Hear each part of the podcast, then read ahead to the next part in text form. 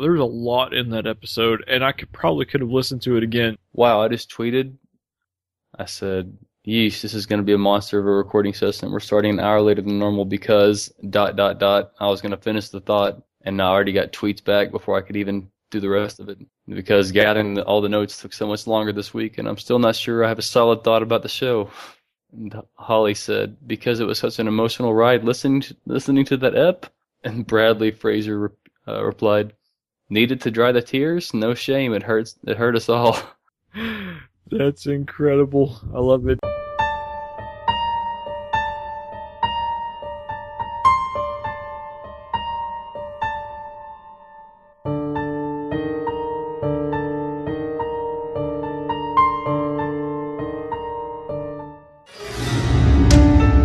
Welcome to the We're Alive Fancast.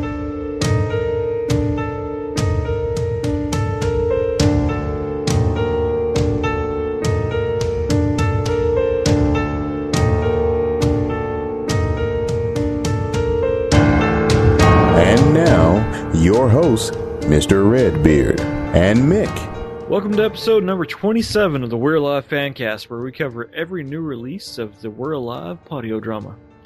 I'm Redbeard. and I'm Mick. Today we're covering season 4, chapter 42, part 3, Chasing Ghosts. What happened? What happened? And we found out what happened. Spoiler warning. Yeah. As you heard, we're covering chapter 42, part 3.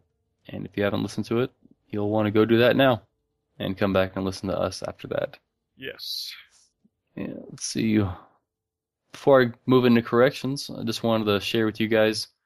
We met with Chris, or who also is JK West at JK West on Twitter.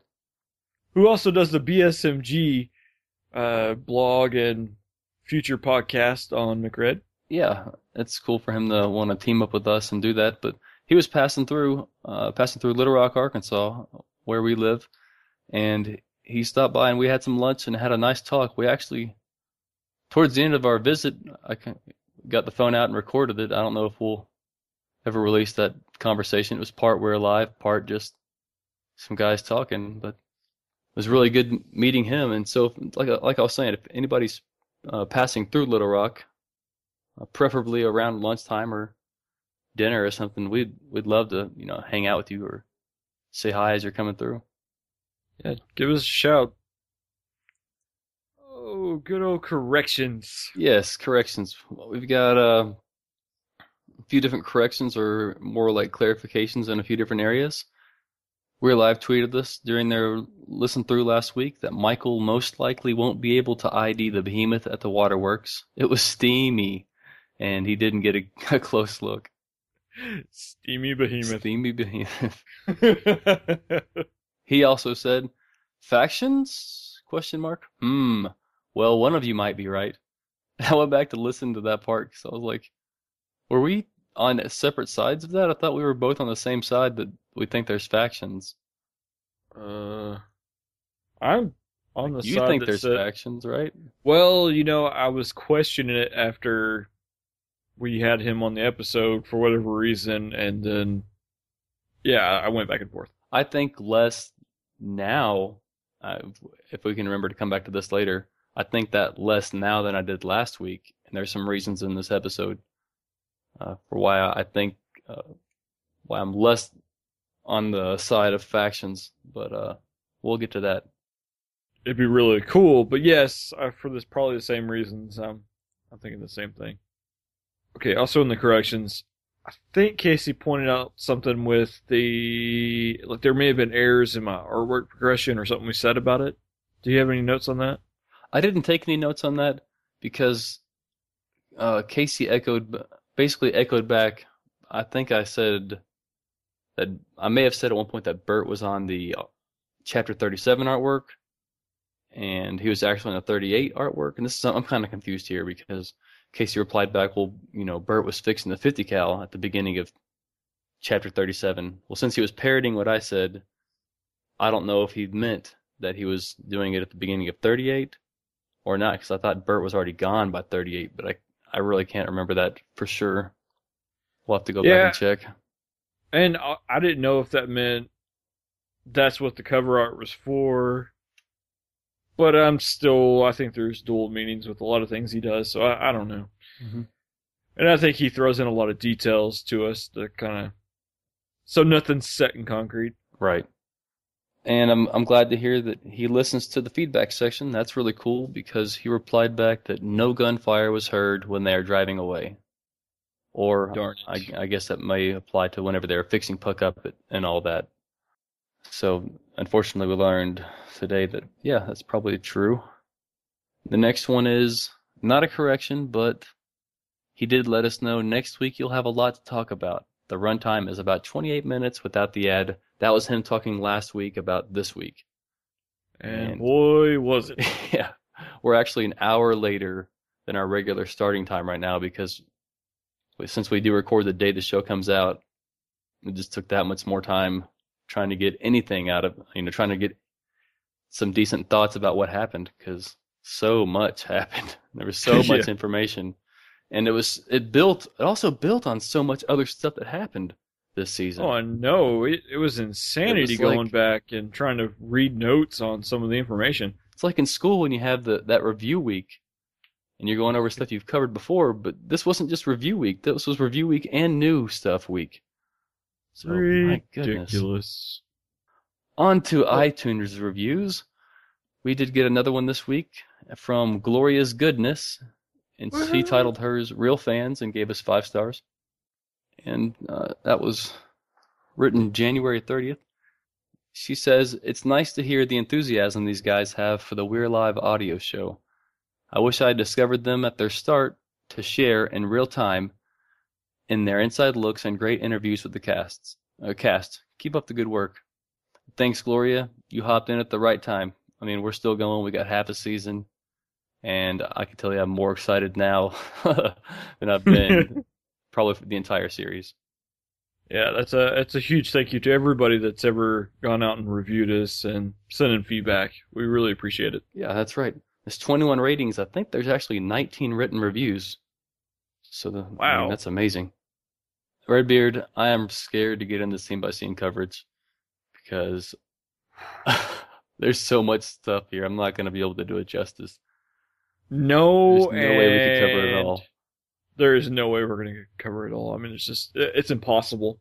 I tried to make some like we do all the time. I tried to you know just bold out some sections in here to Mhm. to make sure to bring up, but I'm not going to get all the all the key stuff. I know. I'm going to power through the scene, and then we could talk about details at the end of that scene. I think is probably the best way we're going to be able to handle it. Sounds good to me. It's it's insane. But before we get there, it's not really news, but it's cool stuff that I'm going to include in the show notes and links and things you guys can go visit. Tony Rey has He plays Robinson. yes, he has posted some really cool stuff up on Twitter here recently, and it's I guess it's kind of fan art. And uh, one today was I think it was today was uh, someone who created their own cover art for the chapters. And what they are is minimalist posters of We're Alive theme stuff. And so I'm going to post a link that, to that. And then there's another one where I think his name is Jason Venus. And he's got a really cool drawing of the Mata gun being used.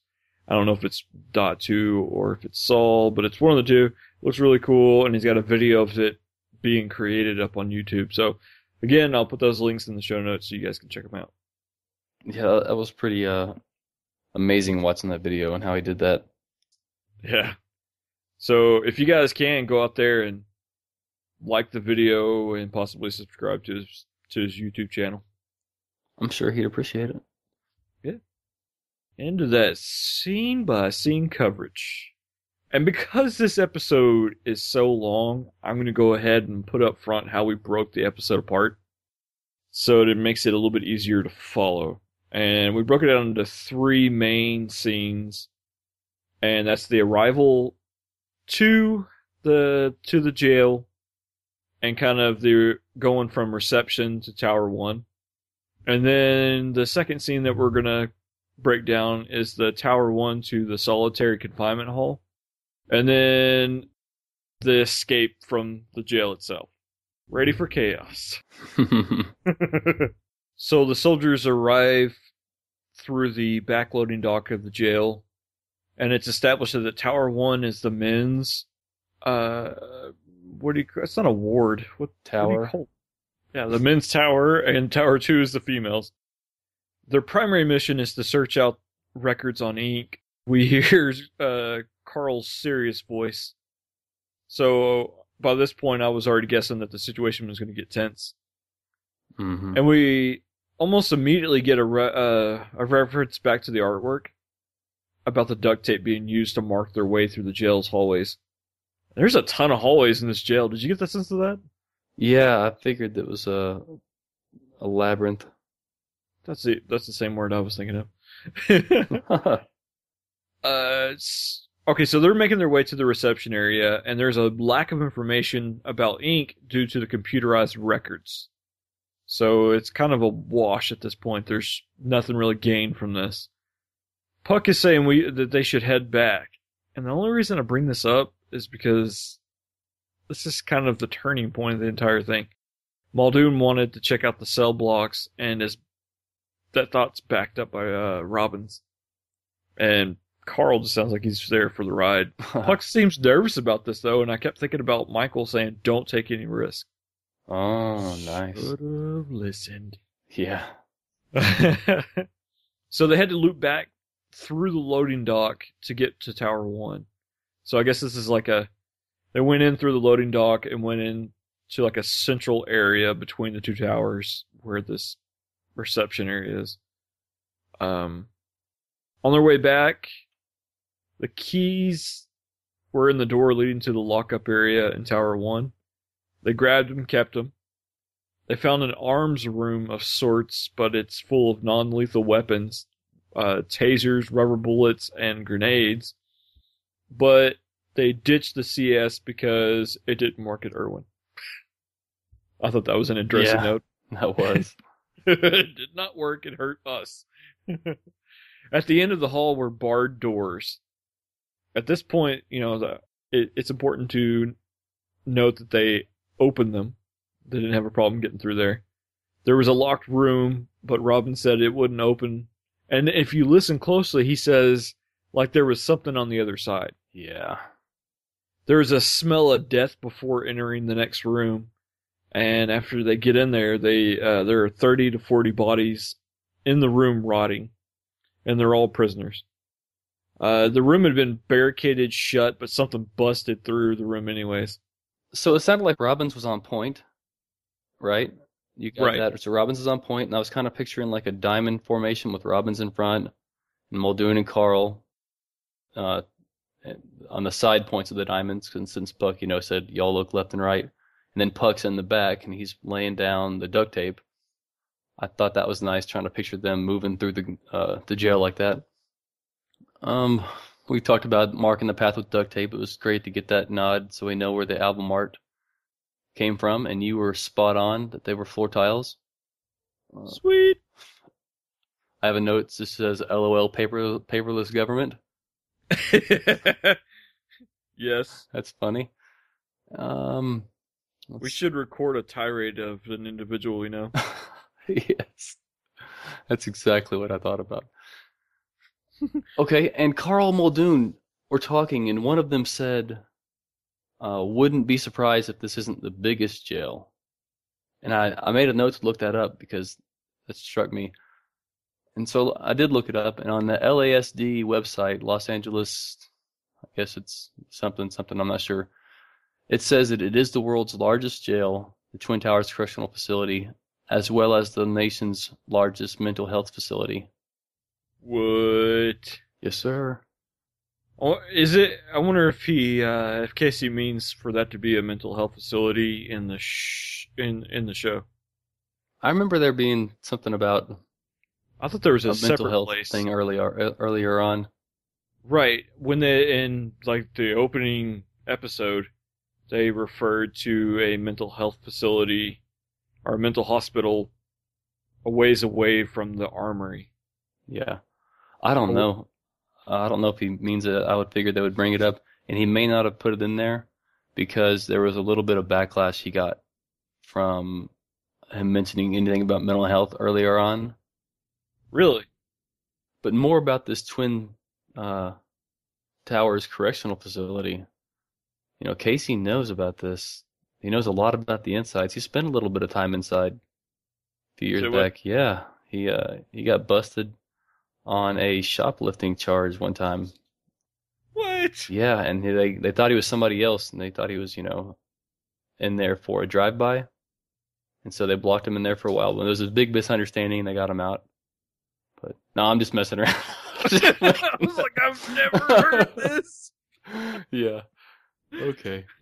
No, that's completely going, man. bogus. I hope nobody stopped the show right there and it was just gonna think Casey spent time there. My next note is uh, we're talking about the outbreak of their own. You know, when I think Pucks or somebody said they had an outbreak of their own in the jail. And so I was imagine, imagining a short story based on the defense and fall inside the prison and how great that would be. That would be pretty cool. It could just be, you know, a chapter long story, a side story where we meet new characters and see them die, but unfortunately, but you know, still it would be very heroic and just crazy story. So now we have the arrival at the three-way split in the hall. Uh, they enter into the solitary confinement wing, and the what? That part of the show's funny. Yeah, it is. so this is the solitary confinement wing. Uh, the door to the hall is broken, and then uh, we're I basically broke this down. This is hall one. I'm referring to kind of just sequential order of where they went. The doors to the cells are broken, except for one, which has a body rotting inside. Each door had a marking, and each is different, uh, and a few of them matched uh, Ink's tattoos. So I'll just go through these real quick.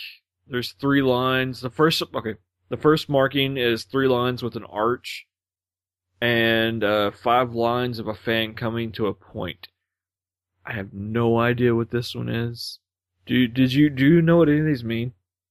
Uh, I have a I have notes on the other ones. yeah. Do you have notes on this one? on this one, no, but the way I'm picturing it, it's from the from the bottom up. The point would be at the bottom, and then they're fanning up into the arch. So it would look just basically like a fan if you opened it up with the bottom facing down. Then you've Hmm. got an arch going across the top of that. Naturally, just like when you open a fan, there's an arch right there, and then three lines on top. I don't know. I have no idea. I'd have you know if Google if Google goggles worked better and I could take a picture of a, a drawing of it. That's about you know all I could do with that. That's a good idea. I might have to toy with that this week. And if anything comes up, I'll I'll post it in a separate posting.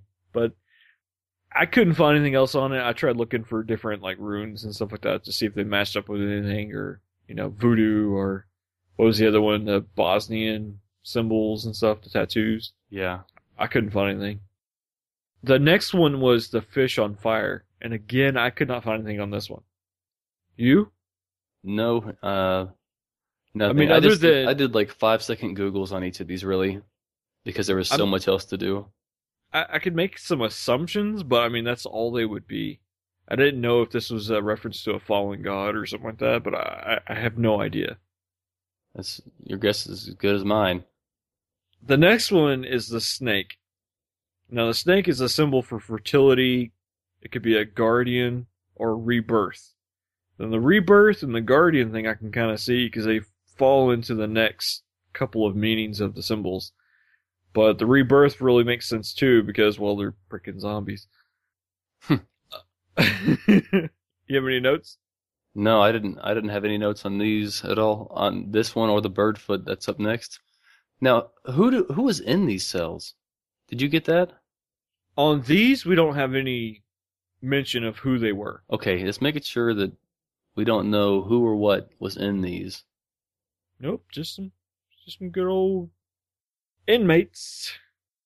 Um, so the bird's foot or a bird's claw, I don't know which to refer to it as. It's and there's several different meanings, but this usually represents a, a, a hunter, a symbol for protection or defense, and then another one like if it's a tarot reading, it, it's all it kind of falls in the same kind of meaning, but it, it if you have it in a dream, I guess you're supposed to be careful or watchful or on guard.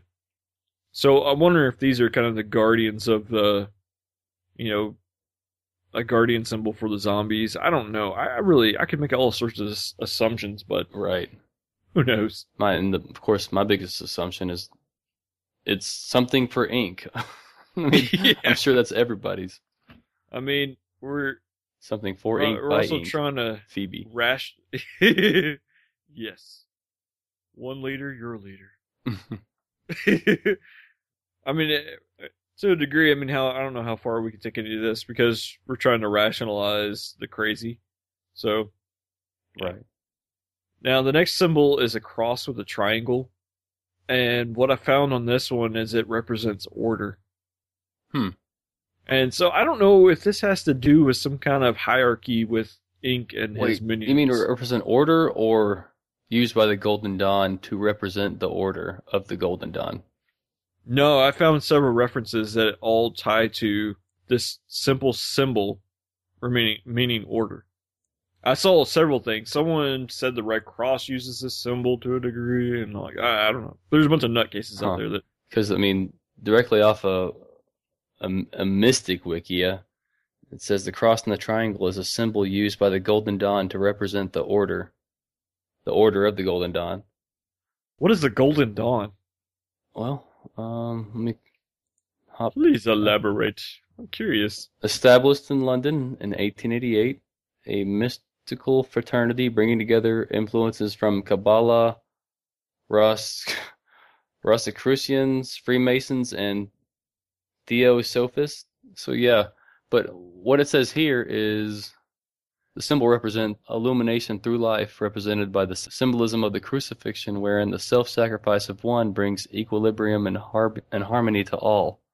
Oh well, that fits. Kind of maybe. So what the self-sacrifice of one being who? I don't know because what I kept thinking about during this was Did Ink self-sacrifice himself in that van? That's a good He's question. going to bring equilibrium and harmony to all by killing everybody. Or just equilibrium and harmony to the earth in general. I said equilibrium. I'm reading it again now. It says, uh, wherein the self-sacrifice of one brings equilibration and harmony to all. Hmm. That's a new word for me. Or is this all because his life is chaos? Right. Well, and the okay, so the other thing I kept thinking about during this analogy or doing an analysis on these symbols was again, we're talking about this starting here and him being this crazy force behind it. Now, this is the only place with behemoths and the numbered ones. So Ink is definitely behind that piece. But did he how much did he have to do with the overall outbreak because it did happen elsewhere like Hawaii? Right. And Keep was, coming back to that. and Kalani says it was worse in Hawaii. So what's going on there? so we still have a lot of questions. We got a lot of stuff out of this episode though. Yeah. Like the the next symbol is the eye, the eye of Horus, or well they refer to it as the Egyptian eye symbol. Um, I looked that up and I just found kind of a generic definition, it, and it said it standed for protection and good health, which I thought was ironic with cancerous. Maybe it was upside down or something. Nothing like a cancerous yeti.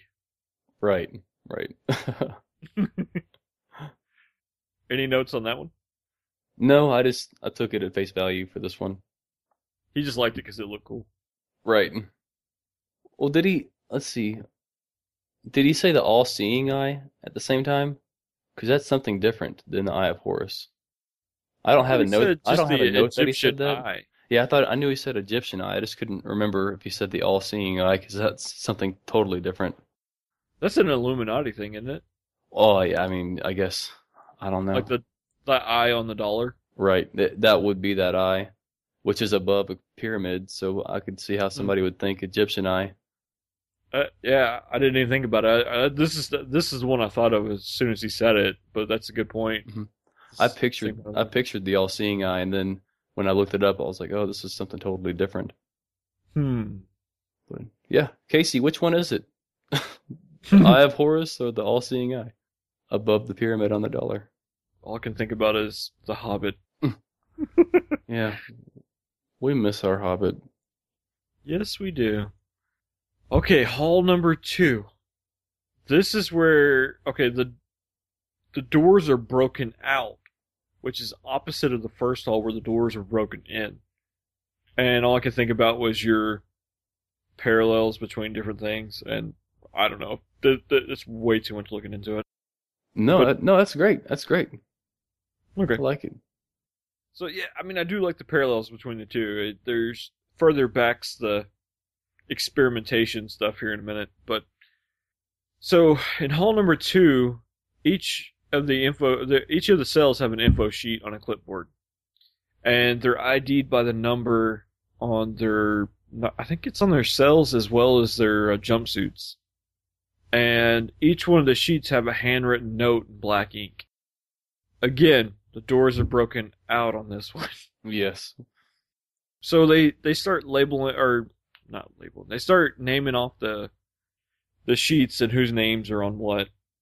So the first one we have is Ernest Hayfer, who is 37, and he was given somatropin, which is HGH, and follistatin, which is the protein for muscle growth.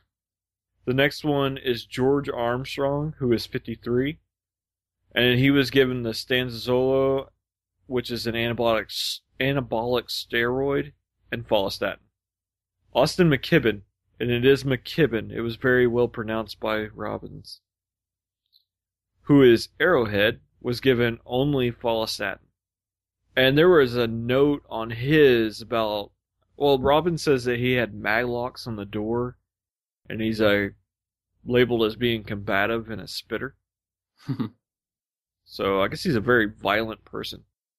Then we have Clarence Cohen, who is the guy that gave Ink his tattoos, and the notes on his are illegible. Yeah, and they they call them scribbles, which They is them- Oh yeah, which is funny to me, and I bring this up because Deanna on Facebook, she has a theory that Cohen is Skittles, and so I just thought found it funny that Scribbles and Skittles, you know, I have I have Uh. no clue if it, if this is, you know, That if, would she, be if because this is such a tinfoil hat theory that I love. It'd be so cool if he if if if it is Skittles, and he threw the little rhyme in there just for fun. and and it's funny that he was in solitary confinement for having paraphernalia or uh, what was it, contraband. It was almost like he was being protected. So that would be He a had- very interesting way to look at Skittles. He had Skittles. People were bringing him Skittles. You're not allowed to have those. it would explain Skittles' mental capacity being easily destroyed. And, I mean, because if you witness that kind of thing, that would be horrible. And maybe made an agreement with Ink. I don't know. I could see how that theory could hold up to some degree. it holds.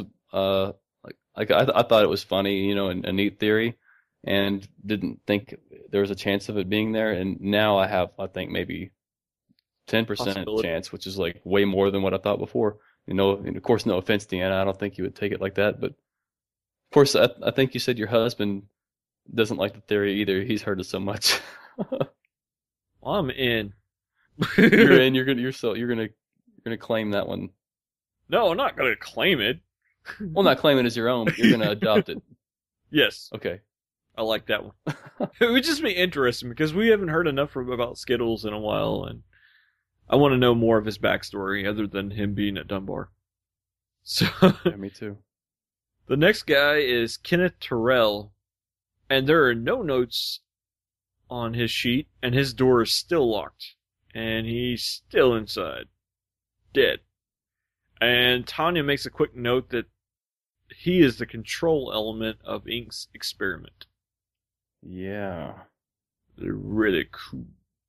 The thinking going on in Ink's brain is pretty incredible for this. I mean, when you compare him to others.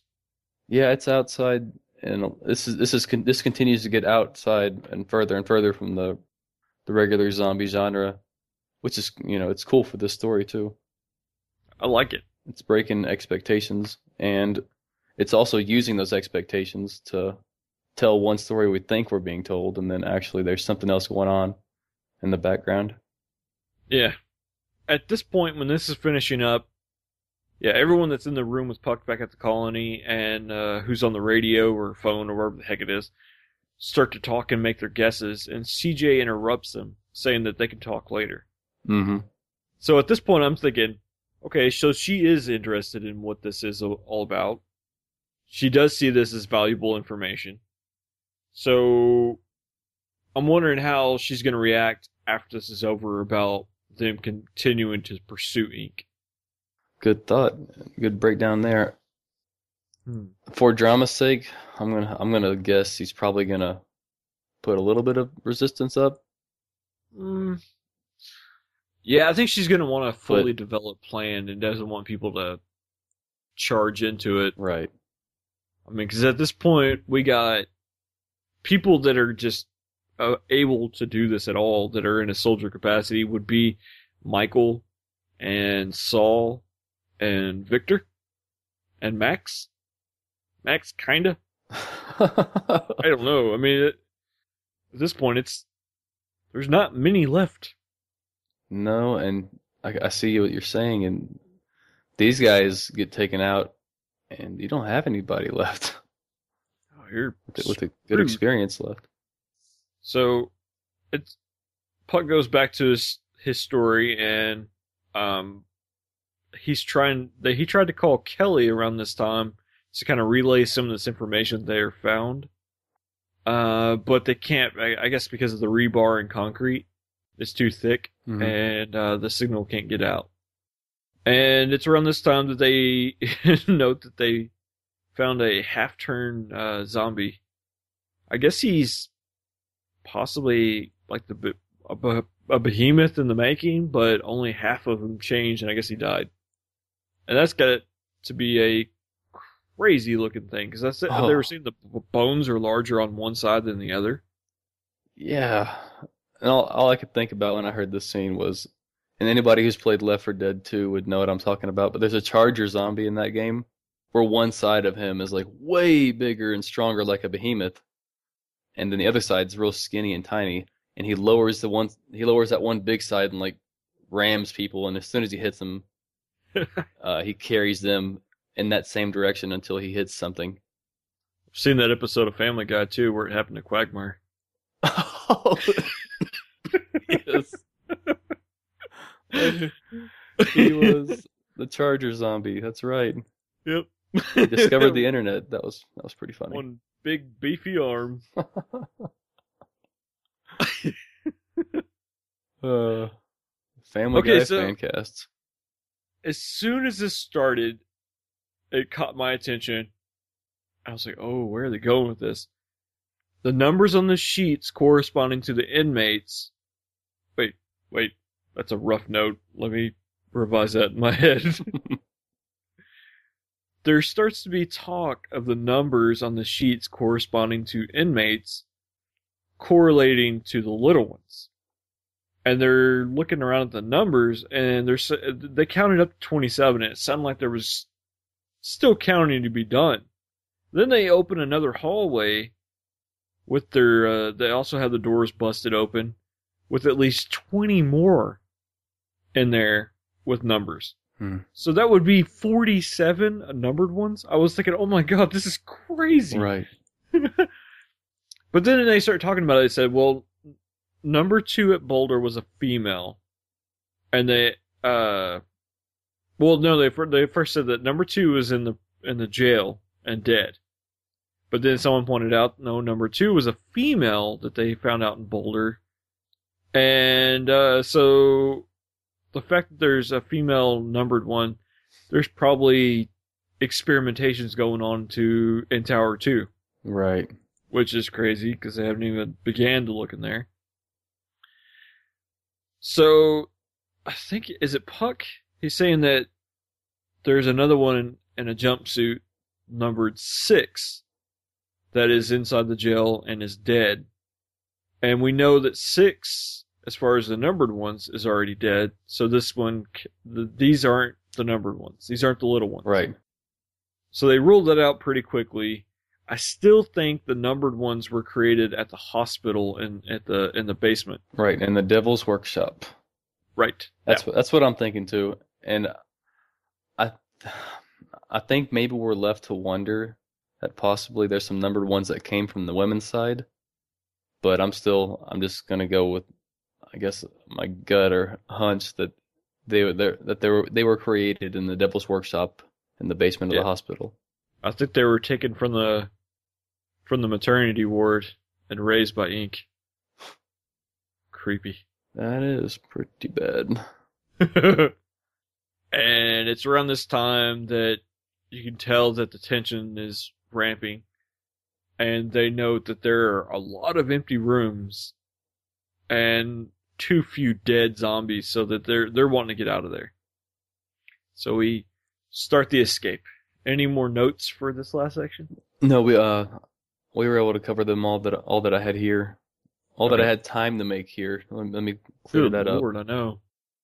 I'd So- love to have looked deeper into all those symbols.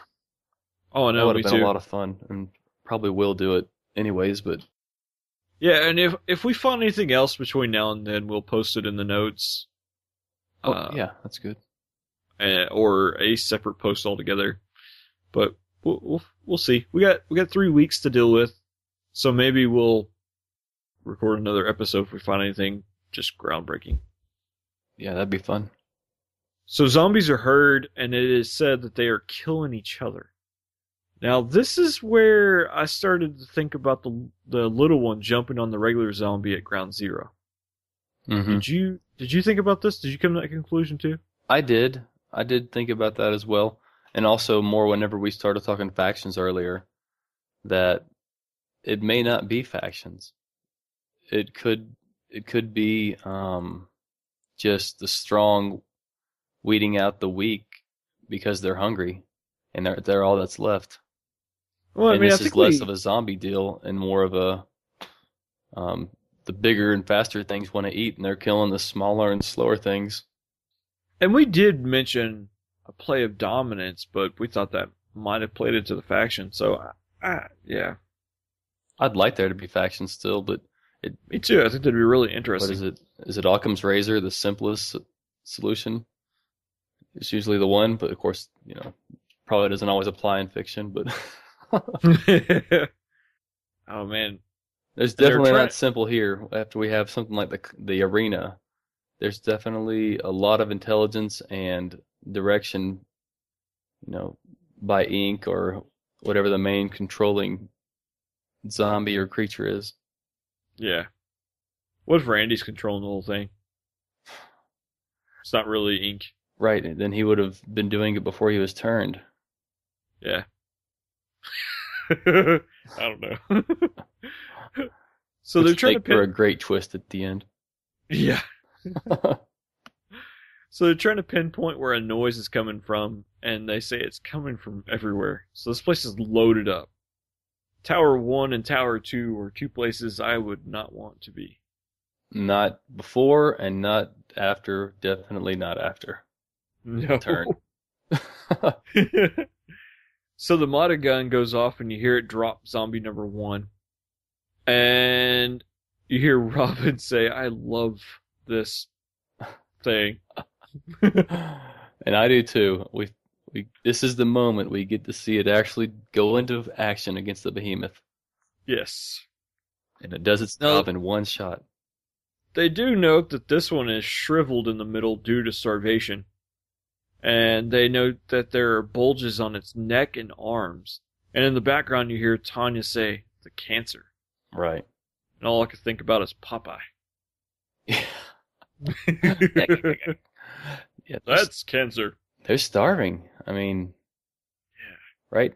And I'm glad he said that. I'm glad there was that little bit of exposition there of Puck or somebody saying they're, you know, that they're starving, because I was thinking, what is going on? And oh, they're starving. Yeah, that makes sense.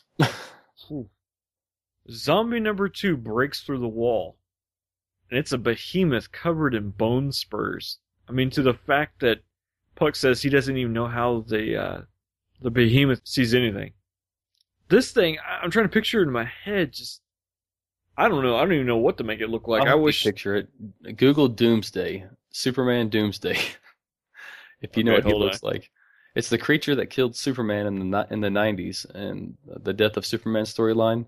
And he had bones growing out of his face, shoulders, elbows, knees, and he's also pretty much what I picture a behemoth to look like, anyways, with all these bones.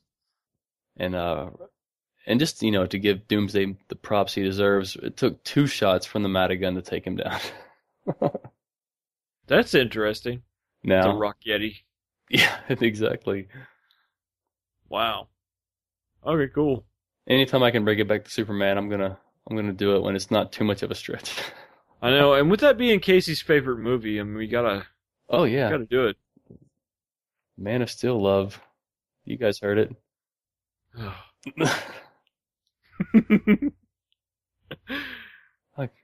I saw a new picture today of uh, Jesse Eisenberg as Lex Luthor. That's it was amazing. He's he's gonna.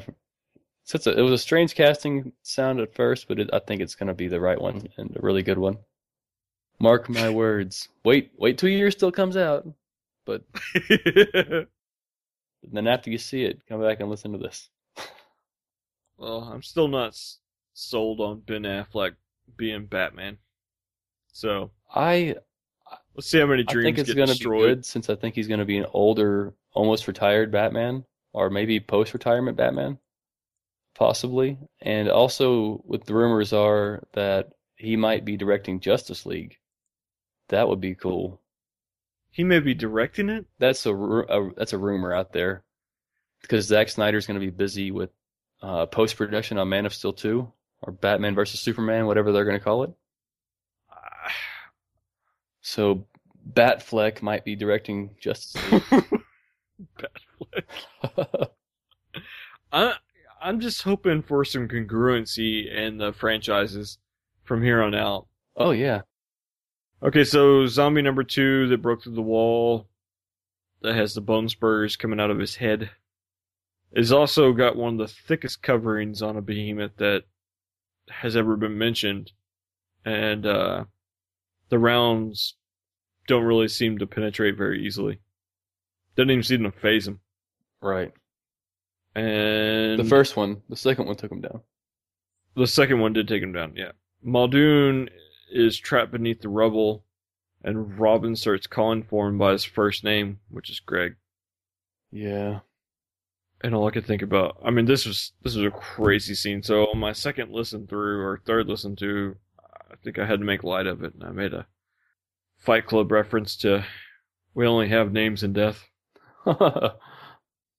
But uh, wow, I mean, Tony Rey, his performance in this scene is incredible. Really, really is.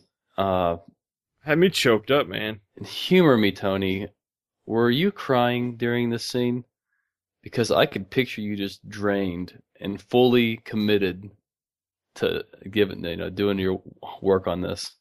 I, I was kind of picturing like just like sweating, like pulling up the rebar and all that.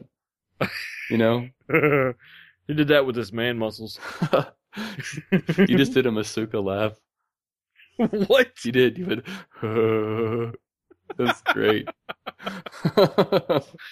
I nerded out Trying to bring Tony Rey. back up and give you a little shot in the arm because it's getting late. Thanks. Yes, sir. Oh man, you did. you did great though. And Carl did good. He sounded like he sounded like it was really happening. Like he was really seeing what we were, you know, imagining based on the story here. Wait, did you say Carl? Yeah. Carl in the background. Oh, okay, okay. He's not narrating anything. He's he did too. Well, Muldoon is alive. Well, okay. Well, Robbins refuses to leave Muldoon behind and bends the rebar back to pull Muldoon off of it because this thing's impaled through him. Oh yes. Now, these walls are not thin. I mean, it's already, it's thick enough to cause radio reception to go to nothing. And this behemoth crashed through it and Muldoon. But he's still alive and says he can't move and for them to go. Yeah, all the guys were just standing around like, oh no, oh no, oh no. And then the behemoth came in and was like, oh yeah. oh yeah. Who wants some Kool Aid? and it doesn't seem like Robbins is going to take no for an answer on this one. He's he's like, we're all leaving here. This is not going to happen. About this time, zombie number three comes in and is taken down with a single shot from the Mata gun. Was this Puck or Carl that shot it this time? I I wrote Carl, I think it was Carl myself. but it's, it's kind of hard for me to tell in the action. It Exactly. sounded like they, they traded off a couple times, so I don't know. Zombie number Well, if if, four. if it's the one while Robbins is doing CPR, crying, then um, and it's then because Puck misses that one right. because No, that- a bunch of This is zombie number three. That's zombie number four. okay. Zombie number four, Muldoon is dead and Robbins is performing CPR. I mean, right there in the middle of the chaos. This, at this point, I mean, his Tony Rey's performance was already incredible, and this just was over the top. And I mean, it, I'll be honest, it it brought a tear to my eye. It was it was huge. It was moving. It was moving. you were crying. you were moved. I No, was so not the- crying. it's so good. God dang it. Messed up the whole momentum. I was getting emotional again. I know. I was tr- trying to stop it. Man tears are the saddest thing in the world. Oh man, they sure are. Any Walking Dead fans out there, they know what I'm talking about. Oh yes. So as Muldoon is performing CPR, another zombie comes in, and uh, on, at this point, Puck shoots and misses as the z- zombie's swinging at Rob, uh, at Robbins, which kills him instantly. Uh, I mean, th- then there's several shots from a rifle. I'm assuming one of these is Carl and one of these is Puck, and uh, the shot from the Monogun finally takes that zombie number four down. Hmm. And so now we're down to Puck and Carl, and they approach the gate that they had entered earlier, and it's closed now, but Carl says that he had left it open before. So, again, intelligence. Yeah, some intelligence happening here. Uh, zombie number five enters. It's the Yeti, the hairy one.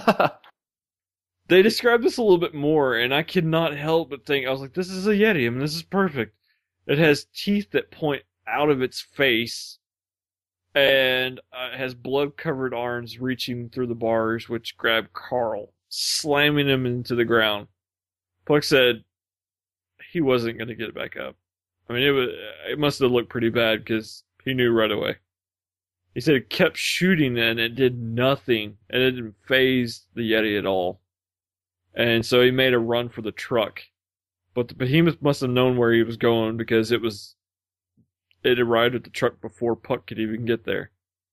And it's about this time the the behemoth smashed the truck in and then Puck. This next scene is terrifying.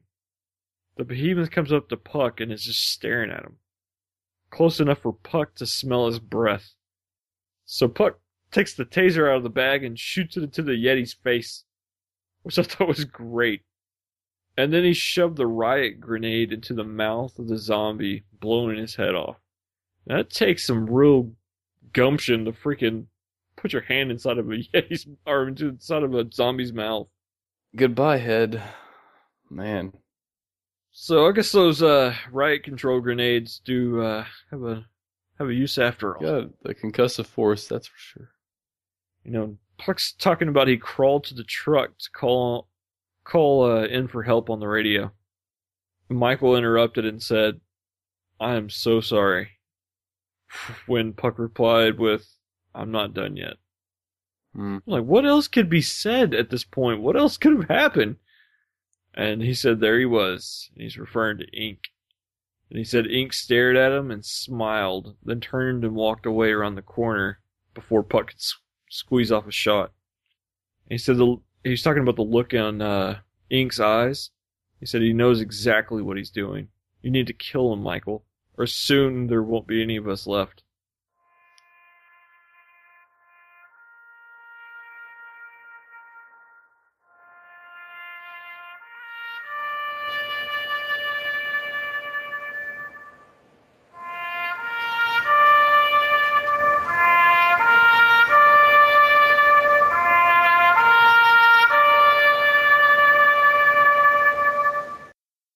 Imagine we're going to hear that next chapter. Yeah, I think so. I think they'll have the uh, the firing squad. Uh, hopefully they'll go far enough away for the. At least they can get seven shots out of the Matagun. They could use that. Yeah, that's Man. crazy, man. It's a rough. So- it's a rough little thing here. Got a few different notes, but I kind of just. Oh wow, I have more than I thought, but we talked about a few of them already. Robbins bending the rebar, trying to save Muldoon. What a way to go out! I'm telling you, man, that was incredible. and I'm this we're gonna come back to his performance just because for a guy who does improv and comedy, he just he excelled in this dramatic and emotional scene. He just really had a lot more than he was showing us with the rest of the show, and he let it all uh, let it all out for us here in this show today. Oh, that dude's got a ton of potential. He's one to watch after this show's over. Definitely, if he's looking around trying to trying to do something, I mean, this listen to this episode; it's got everything. And same with the other guys too. Uh, Muldoon and Carl both knocked it out of the park. Oh, that's one of my next notes, man. I mean, there were some great jokes and one-liners in this episode, but man, it it, it was hard to relax and laugh. Mm-hmm. yeah, it was tense because you knew that something bad was going to happen. I kind of tried to hold that hope as long as I could. Uh, it's just it got dashed. But. Tony Rey and Brett Newton, Brett Newton plays Puck, did a great job with this. And then, I mean, Brett Newton did all the narration and then the acting scenes too. I mean, it's just a such a great way of telling the story. And I mean, I don't know, it was phenomenal. I I loved it. So you know what my rating is for the week. Told you I'm not gonna on, change let's, this anyways. let's get to it. Let's get let's finish up. Uh, I've got a few more notes here. No. Oh, you want to go ahead and drop your rating? Go ahead. I told you before that I'm not changing it anymore.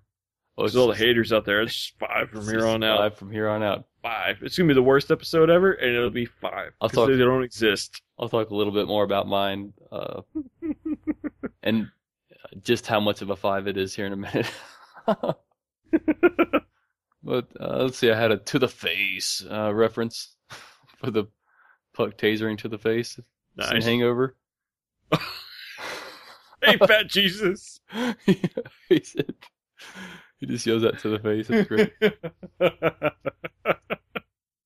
for a for a brief moment there, whenever the gate was closed, you know, when ink came out, I was picturing the gate closed and there's somebody staring at him, and then just the terror and what what it would be like if it was Carl, zombified Carl, standing up and looking at him. But thankfully, it wasn't. I don't know if it's no. I don't know if we're thankful or not, but it was Ink. And what's he doing smiling?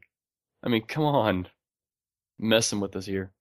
We probably don't have to worry about the ones smashed up in there turning into zombies at all because the ones that are still the zombies that are still alive are starving. Right. They're going to eat them up. And this, and it's getting further, like I said already, it's getting further from that traditional zombie tale of the zombies biting and turning people. They're just straight killing them. And Yep. they're not coming back. Gotta get the sustenance. Right. And that's kind of what, I mean, that's one of the questions you have. And if you're watching zombie stuff is like, how come there's so many zombies? Because the way you see zombies eating, there's not a whole lot left. So how come there's so many zombies that aren't completely eaten? You know, I've always wanted a zombie story to have this angle is what happens when there's so few humans left there's nothing there for them. And Right. This is getting right into that. It is. Probably see more and more of it. And yeah, I guess I mean I don't have anything else as far as any good analysis except to, to talk about the eyes, man. He knows what he's doing. Dude's smiling. That's freaking freaky from a zombie. Yeah, man. Uh, There there were a truckload of details in this episode. A lot of stuff got answered. there was a behemoth smashed, tipped over truck full of episode. You know, we talked about the the drugs earlier that were used in the experimentation, and it, you know, we don't know some of the details about two or three of them, but they were all given follistatin. So that seems to be the the big one in it for uh, and it sounds like its primary purpose is to grow the behemoths. Right. So and maybe using my layman's understanding of cancer, uh, maybe that helps explain some of that stuff too, because it's just well, that gives it its growing. crispy candy shell. right because everything's just growing out of control since myostatin, which inhibits the growth, isn't is being silenced or whatever's happening with it. Yeah. Really cool episode. Very good, very good. Let's see. Uh, we don't have to play the what did this chapter bring us too much. Uh, As much as I'd like to, I didn't actually get a chance to get too much into it because it had to take so many other notes, unfortunately. I I mean, it guess- told us what the drugs were doing. Mm-hmm. Well, we had part one know- chasing Ink's ghost, chasing Scratch's ghost, possible death of all Irwin military guys. Part two, Austin McKibbin, the Arrowhead Behemoth, and the experiments at Twin Towers Jail. We knew we were going to get into that. Part three, we did get We- further into it. We know where Ink is and what he's been up to. We know where he's at. Yep, that's good. We know that. I'm going to type here to write it down. Um, Matagun is successful against behemoths. Hmm. Very. Yes, extremely. I also liked, we didn't talk about it, but I also liked how Robbins knew he couldn't shoot. They're like, Robbins, what do you, you know, shoot him, basically. And Robbins is like, I've got to wait, and he's not close enough. And they're just, you just hear boom, boom, boom, boom. It's like, you're just waiting for this thing to get 10 to 15, Oh waiting for man. this thing to get 10 to 15 feet in front of you. And you only got seven shots in that thing. Right. Holy cow. I think it came down. I tried to count. I think he had one left at the very end. He either had one left or he had none left. Hold on, I could tell you real quick. Yeah, Okay, he had one left, and then he Yeah, because he shot six times. He had one round left. That was it. saving that for himself. Maybe I don't know. Man. Let's see. No, I don't think he's saving it for himself. But um, So they're not really characters introduced, but we got names of people now. right.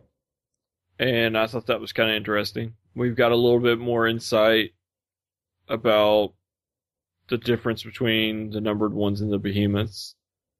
And it, you know, that was another thing. There were no numbered, or there were no little ones mentioned in this episode. That was a welcome change because I'm not sure what we would have done then. Oh, there- I- Just wouldn't would hurt be no- puck. Yeah, we would have no puck. They would be like, well, where are those guys? And why have they not shown back up? Yeah, and I wonder, I wonder if this is all the behemoths. That's got to be a question. Hmm. Are there? I don't any, know, man. That place more? sounded like it was still loaded up with stuff. I mean, as you were, as they were pulling out of there in the vehicle, I mean, you could hear chaos still going on inside, and it's probably the zombies in there fighting over food. Right, just like a lion, you know, and coming up on a, hyena, getting him off of the kill so he can eat. Things like that, man. It's just crazy. So there's probably there's probably more we could to go into discussion about, and if we decide there's enough information for a new episode, we may do that with the three week break We coming up. three weeks in here. It's gonna be a lot of no, we're alive happening. and they have a very deserved break. I, there's no telling how much work went into this chapter. Oh man. So Yeah, seriously. yeah, great work. so did you did you um, note any problems encountered that we haven't really covered? Um, not Sure. not that we didn't cover. I, I pretty much exhausted all my notes, and I need to go back through and make more. yeah. Favorite lines? Favorite lines, yes. Adam, the always faithful favorite line submitter, uh, said his favorite one was from Robbins to Greg about the three-way corridor and something about uh, not with Muldoon's mom. he said is main muscle appropriate. I don't know. I'll leave that up to Redbeard. He's got the editing duties this week. yep. And uh, my favorite line was the, the way it ended was, "You need to kill him, Michael, or soon there won't be any of us left." I like that one. Me too. And that that last couple lines from Puck was pretty moving. Eh, but you know, and Robbins had a pretty good one too. He's talking about duct tape lead the way. that I thought that was pretty funny. That was pretty funny. That was the one that kind of chuckled me, got me chuckled up. There was a bunch of funny up. ones this time. Yeah, there were. There were a lot. It was just hard to laugh about them at the time.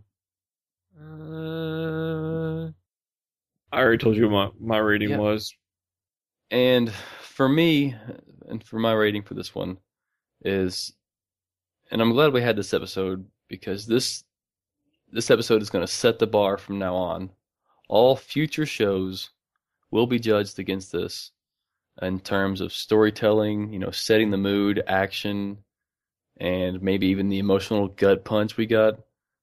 And I almost want to give every other five rating that I've given a drop to like four seven five just to make sure that this one sits at five, and I'm, it's it's going to be the standard until it can be surpassed, which would be really hard, really hard to do. I think This one and uh, killing zombies from a helicopter.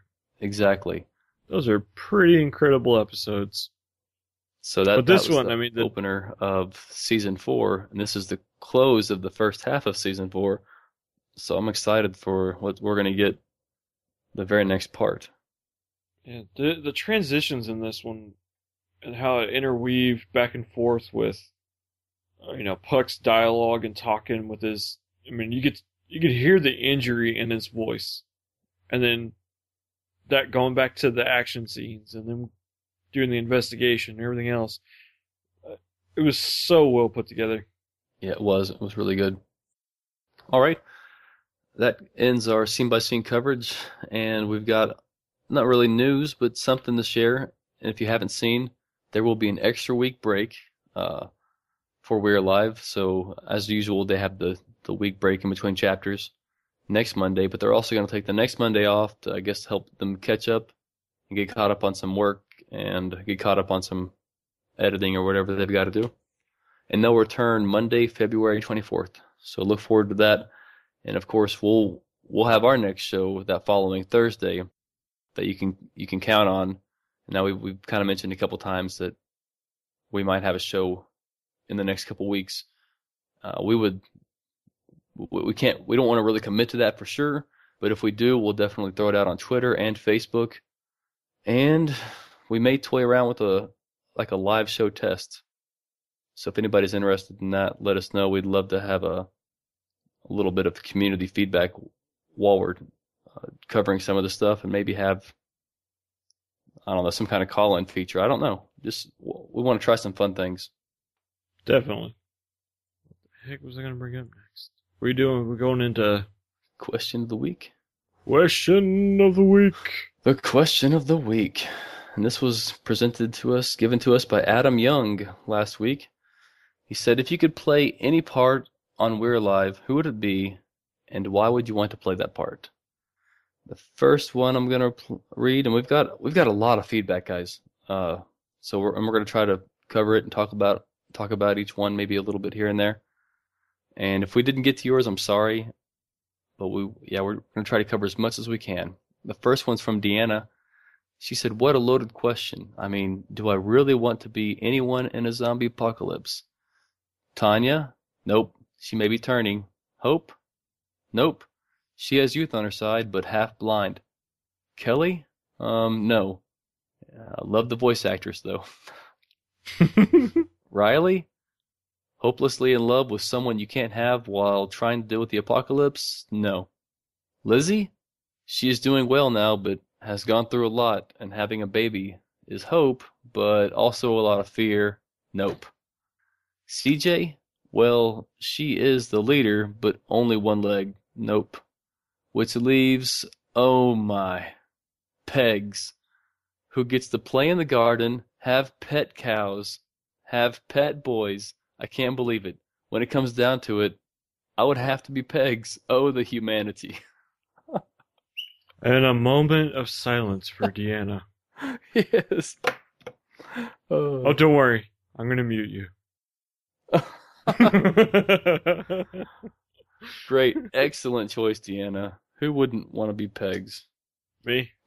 the cows, the cats, Whatever. none of the Hang out with, zombies. with Mr. Mick Goerns and Mick Red Utters. Good lord. See, uh, Gloria on Facebook responds to the question saying Datu because I love to mimic his accent. That's great. Alyssa says Riley, the archer, who is kick butt. Yes. DeHaventon Wilson says uh, Riley because I was an amateur archer in college. Yeah, I know Riley's female. Uh, You'd be DeHaventon. You'd be beautiful as Riley. yes. Call him with your French accent next time. yeah. We'd love that. Riley, like, uh, sharing with a couple of these, because Riley was brought up a lot. Riley is the Daryl Dixon, it seems like. That's good. I like Yeah. Matt Sawyer says the winner. That's who he'd want to be, the one that survives. Not a bad one. Bad one. Uh, Jason Christian said, I'd have to say Bert. He's my favorite, and I've got some things in common with him. Well, that's pretty cool. Might be, I wonder if he's an armor or uh, just general bad dude. Another soldier. I mean, Marine. there you go. Matthew Lemuz. Uh, I would like to. I would have liked to give a shot playing Tommy. He was pretty much me as a teenager, minus the celiac. Oh, poor dead people. Let's see. Chris Eads said, "I want to be Pete."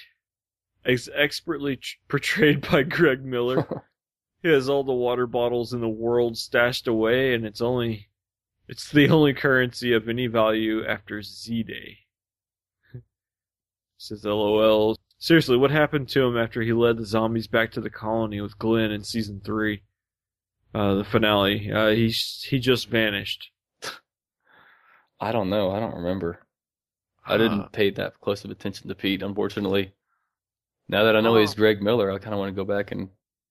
Hmm. Yeah, I haven't thought about that in a while. And then he follows it up and said, "I wouldn't mind being Riley. Let's be honest, archery is epic, and she's like an alcoholic Laura Croft."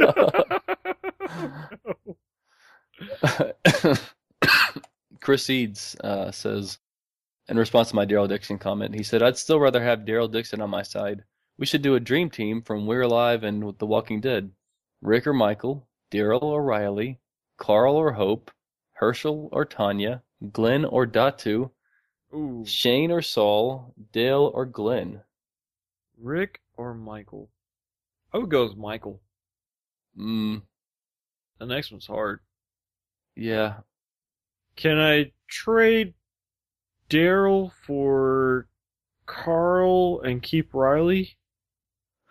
or trade out Daryl, like get rid of Carl and Hope and keep Daryl and Riley. There we go. Herschel or Tanya? I'll keep Tanya. Glenn or Datu? Let's get rid of CJ. Keep them both. Keep them both.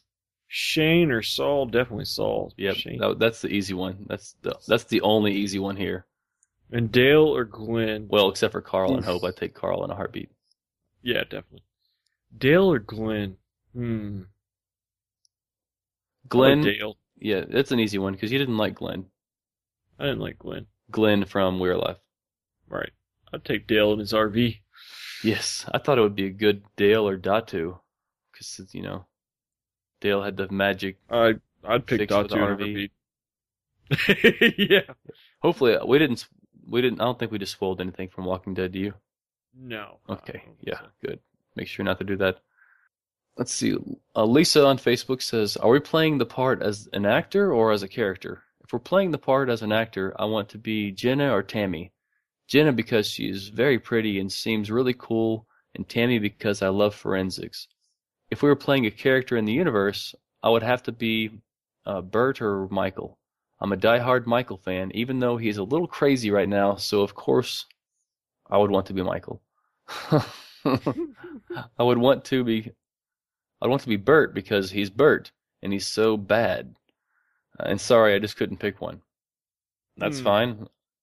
And uh, I'm still I'm still a diehard Michael fan, even though he does dumb stuff every now and then. Oh yeah, same here. Yeah. Well, I mean, not Die Hard, but I'm still a fan. Uh, I'd rather have Saul leading the group.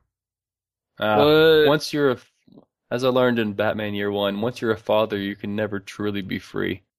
So Saul is, he'd be too tied to taking care of his family.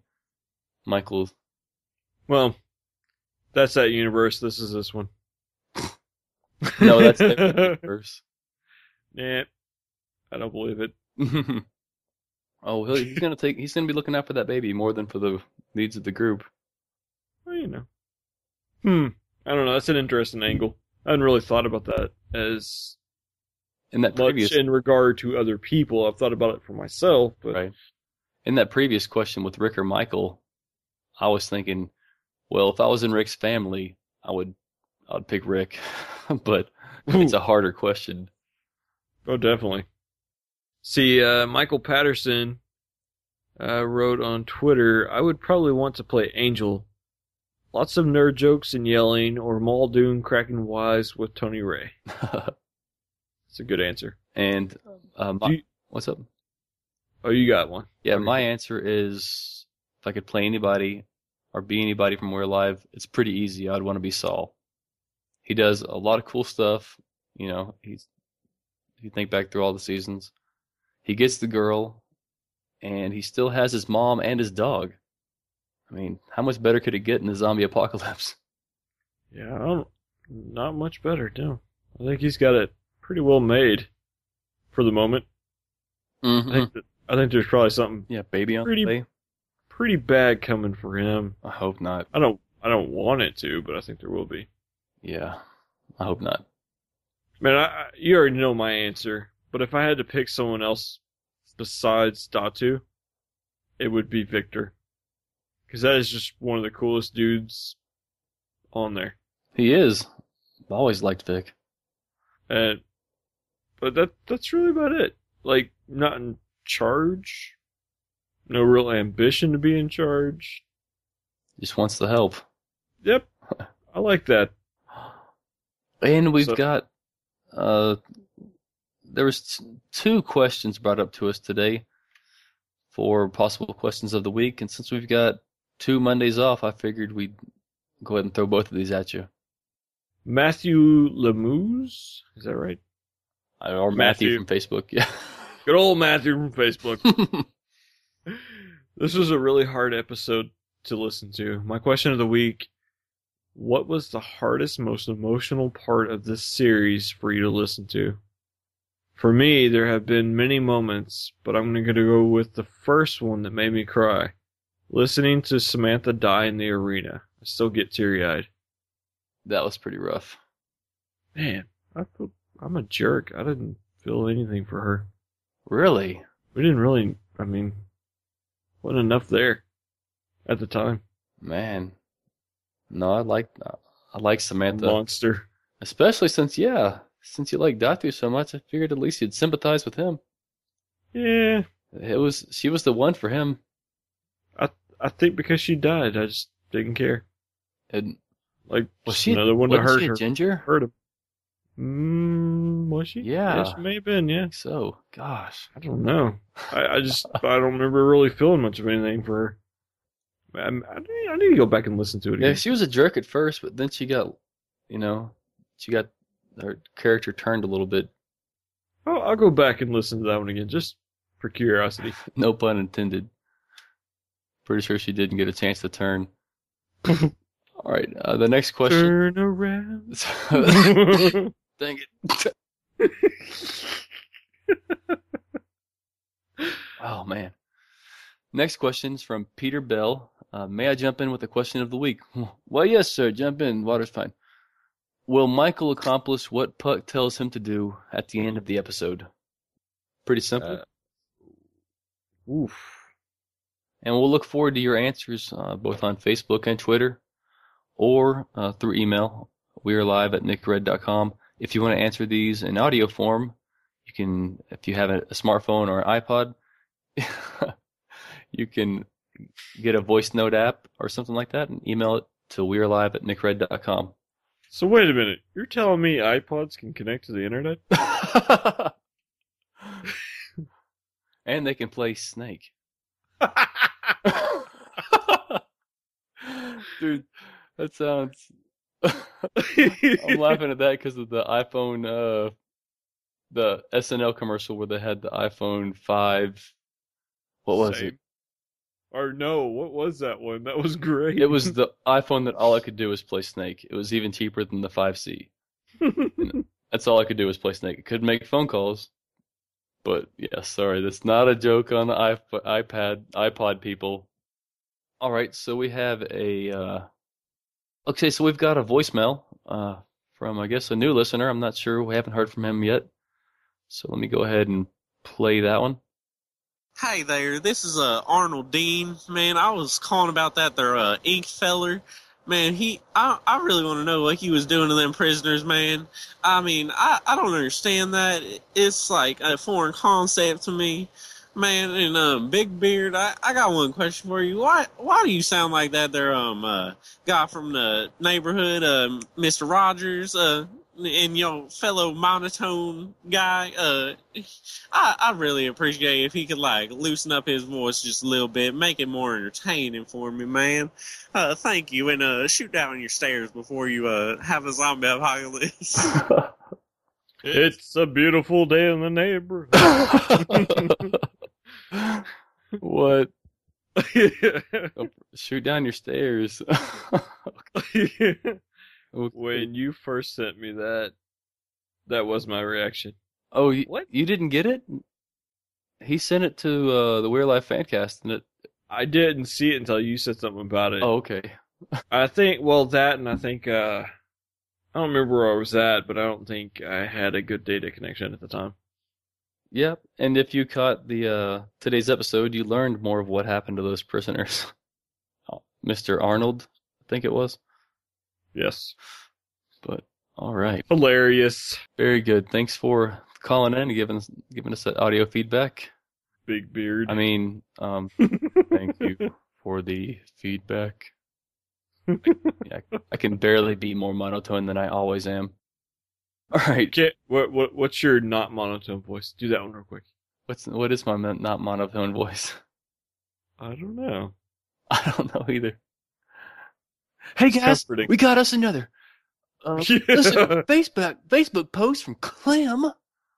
I don't even know where to begin. Number one, it is commonly known. It's a commonly known secret that I enjoy these episodes from We're Alive, which don't heavily rely on action. And 42.3 is one such episode. You really messed me up there. I was like, where in the world did that, all that come from? Number two, Brett Newton, Puck. No, no, no sorry. Oh, oh. oh, yeah. Never mind.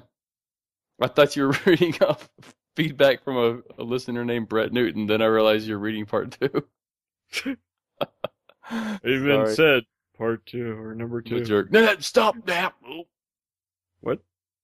Oh, please continue. I'm a jerk. Stop that. What? I was saying I was a jerk, yeah. Oh no, For like interrupting you and you were doing the right thing. you're good.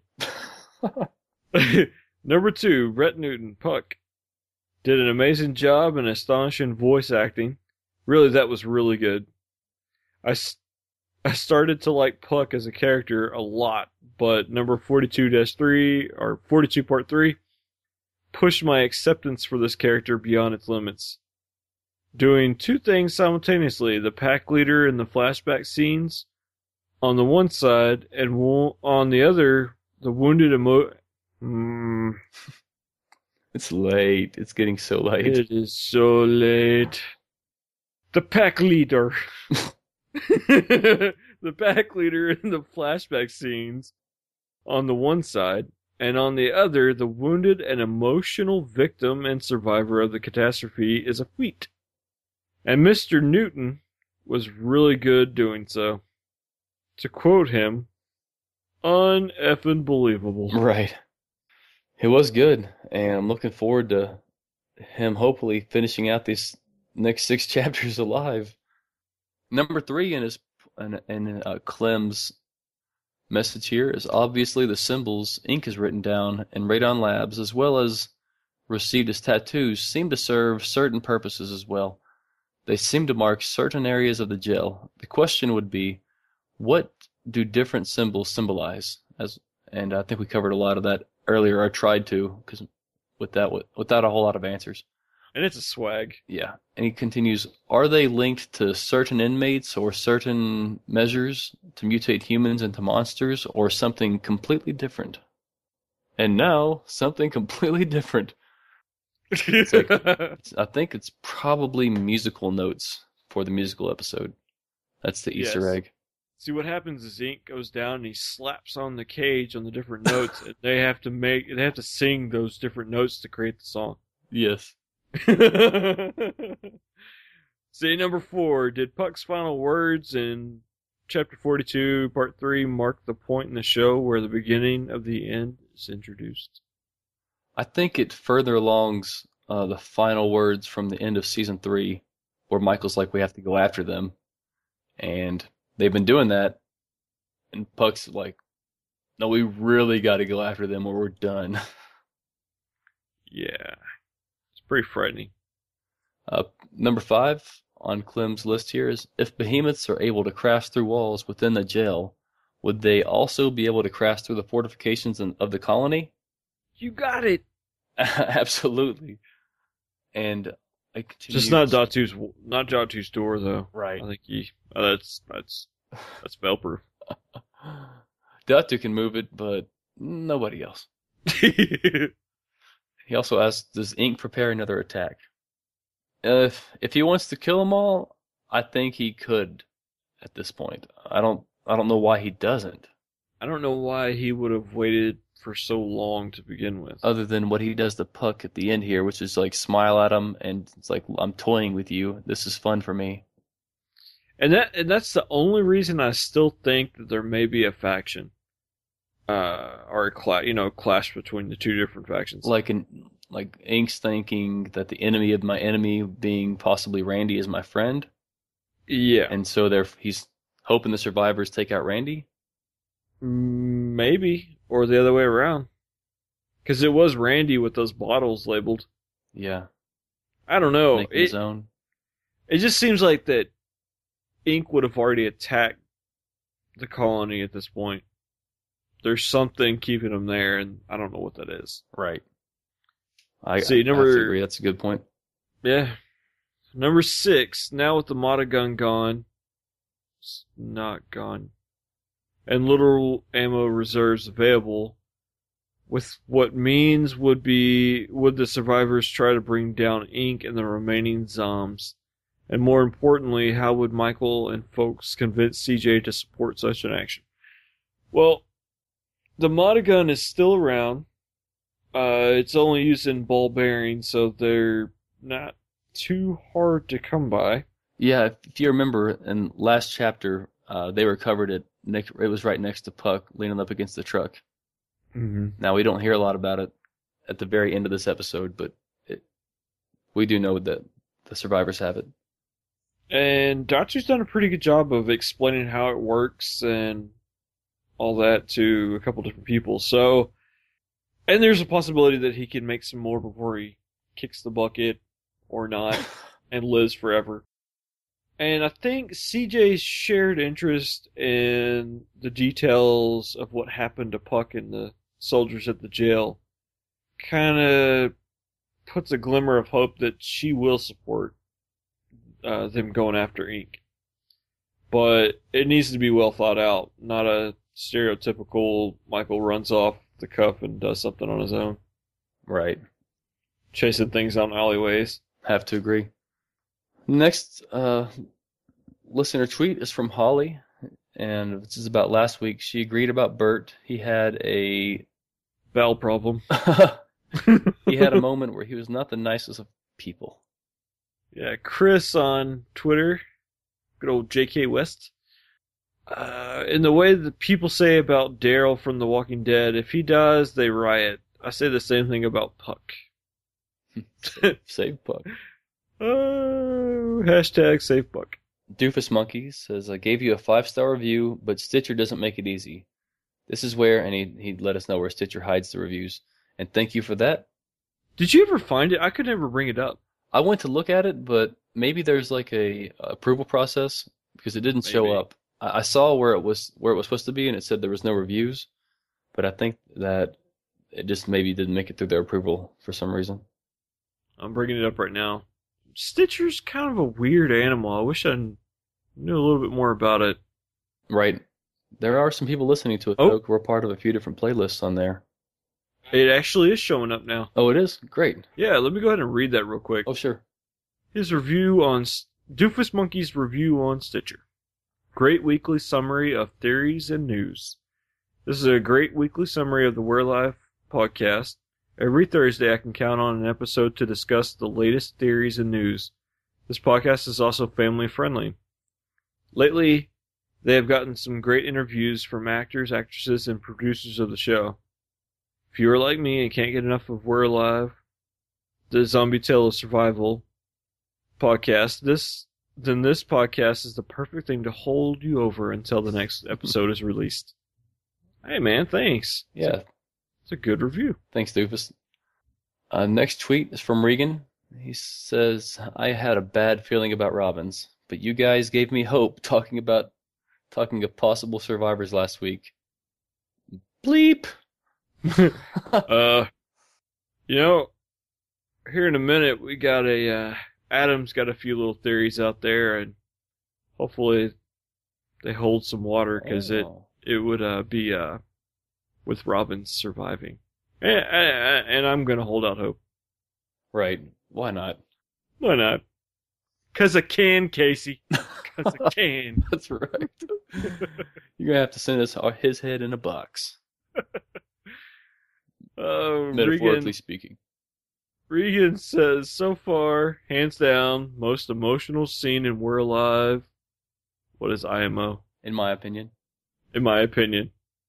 Datu losing Samantha, a close second. And Matt Sawyer writes in and says, Oh my god. No longer grumpy. Now's in uh, reference to he called himself grumpy in some feedback last week. Yeah. About the details and the story progressing. Right. Yeah. Wanting more action, maybe. Good people, Matt. And the last last piece that I have here is from DeHaventon Wilson. It says Ink seems different from other zombies, as if he's not fully turned. He is still smart. Tanya remarks about him being able to conduct experiments and using control subjects. Also, Puck emphasizes Ink's eyes when he talks about him knowing what he is doing. Remember back to chapter 11, part 1, when Michael gets a close up look at Ink? He states that Ink has green eyes not the cloudy, glassed over eyes of the other zombies. FYI, the Inkling, number two, had normal color eyes, normal colored eyes, brown, according to Tanya's autopsy, chapter 32, part 2. Hmm. Very nice. I didn't remember any of that stuff looking back, but it's good to have it now. That I'm gonna have to watch for that. That's pretty interesting. I hadn't thought about that. I didn't even notice the eye thing before. No, me neither. Except, I mean, lately when we heard heard they're going cloudy Yeah, with their turning. that's good stuff. Apparently, ink didn't go cloudy, neither did the inklings So or the little here we ones. go from Adam. Now I have not read this through, so I mean I, I've read it, but I haven't read it kind of a dialogue in my head. So I May have some corrections here and there. Okay. So Adam on Twitter writes, Robin, Robin's actually survived that. If you, uh, if you listen to the end of that scene that he quote unquote dies in, you can hear him in the background regenerating. He uses his man muscle powers to gain the Time Lord's regeneration power. then he used his Black Hawk to travel back in time to save Muldoon and Carl. Trust me, that was all in the background. If you want more amazing theories like that one, don't hesitate to ask. Fantastic. Oh, but wait, there's more, because I asked for it. He wrote, All my theories are backed by cold, hard, completely legitimate sources. my theories are just as real as Cameron's actual We're Alive cover art. Cameron is the uh he wrote the stick fig he drew the stick figure art. That's freaking great. It says, "One- One, if my theory that Michael died in the first chapter and the whole thing is his way of dealing with his death. Holy crap. He says, uh, Believe me, I've seen podcasts get one starred for for dumb old spoilers from twenty year old movies. okay, I'm going to edit all that out, but seriously, please let there be one person that listens to this podcast that has not watched Lost yet. Please come to me. I'm going to tell you right now. Don't watch the last season at all. Just leave it out and you'll be happier knowing than than not knowing the end. That's all I'm going to say. Okay, so Adam says, one, if my theory that Michael died in the first chapter and this whole thing is his way of dealing with his death, and that he died from ODing on drugs when that girl invited him to her party, Oh. the entire story is just his drug fueled dream right before his heart gives out. Supporting evidence, Michael tells Saul that he used to use chloroform to get high. At the beginning of every season, he says, I never used to fear death or what might lay on the other side. If today is my day, but that was then and this is now. He says, this because he is afraid of dying and he knows his body is dying from the drugs. Isaac Roberts is the doctor seeing him. Burt is a fellow patient. Same with Lizzie, pregnant. CJ in her leg. This also explains why most of the Towerites don't talk because his mind wasn't clever enough to create that many people. How was that one? well, Holy crap. it's more likely than a bunch of zombies taking over the world. Well, Adam, if you're right, uh, you, you will be You'll rewarded. send him a you'll send him a solitary beard hair. no, no, I, he'll get something. I'm gonna, I, I will obtain something special for that theory. that that is huge, and uh, I don't know if he's seen any of Casey's uh, film work, but that does kind of play into a similar YouTube video that is floating around out there. Hmm. So, um, if this builds upon that and that's the truth there, I don't know if I could really be sad with that one or mad or anything. That's really cool. Man. I don't know. If you came up with all that on your own, Adam, that big props to you. Yeah, that's, cool. It's a very fun fan theory. And speaking of, there was a really neat cracked article recently that was like five fan theories that are way cooler than the actual fiction. really? Yeah, it's a it's a decent read. I like that. Well, we thank you again for listening to the We're Alive Fancast. We've had a blast covering this first half of season four, and we're really looking forward to this next half, leading into the series finale, unfortunately, in July. No. I'm not I'm not ready for it to end. No, Don't get lost over the next three weeks. Make sure you have a duct tape path leading back to our podcast. Drop it. Drop it down here. Drop it like it's hot. Yes. Very awesome. Eleven. To your mother. That's right. You look like Superman. That's right. Poor Henry Cavill doesn't stand a chance.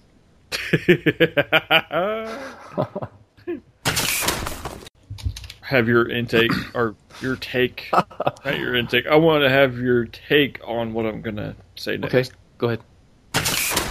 So I don't, I don't hear the. Mm, mm. Well, Was that's, it that's your my phone music. That's my jam. Really, you're sensitive about that? I mean, that's the reason we lock them away. Say what? Little big-eyed bald creature. Yeah, those bearded guys, I'm telling you. Hey, hey shut Lock them away. it's been asked a couple times whose beard is longer. I wish I could laugh. Like, half laugh, coughing here. That's hilarious. That's a nervous laugh. You're just scared. that's, that's, that's not nervous. Yes. Look up double bearded. Double. I like a lot of the stuff you said you're going to edit out. Oh well, now I don't know what out what to edit out. Oh, oh, Just just stuff out I bits of said I was going to. Okay. Bring back the spandex. Dang, my brain is not working. It is getting way too late. I was not crying. hey, fat Jesus. Mick Red utters. Pod people. What is un F King? I was not crying.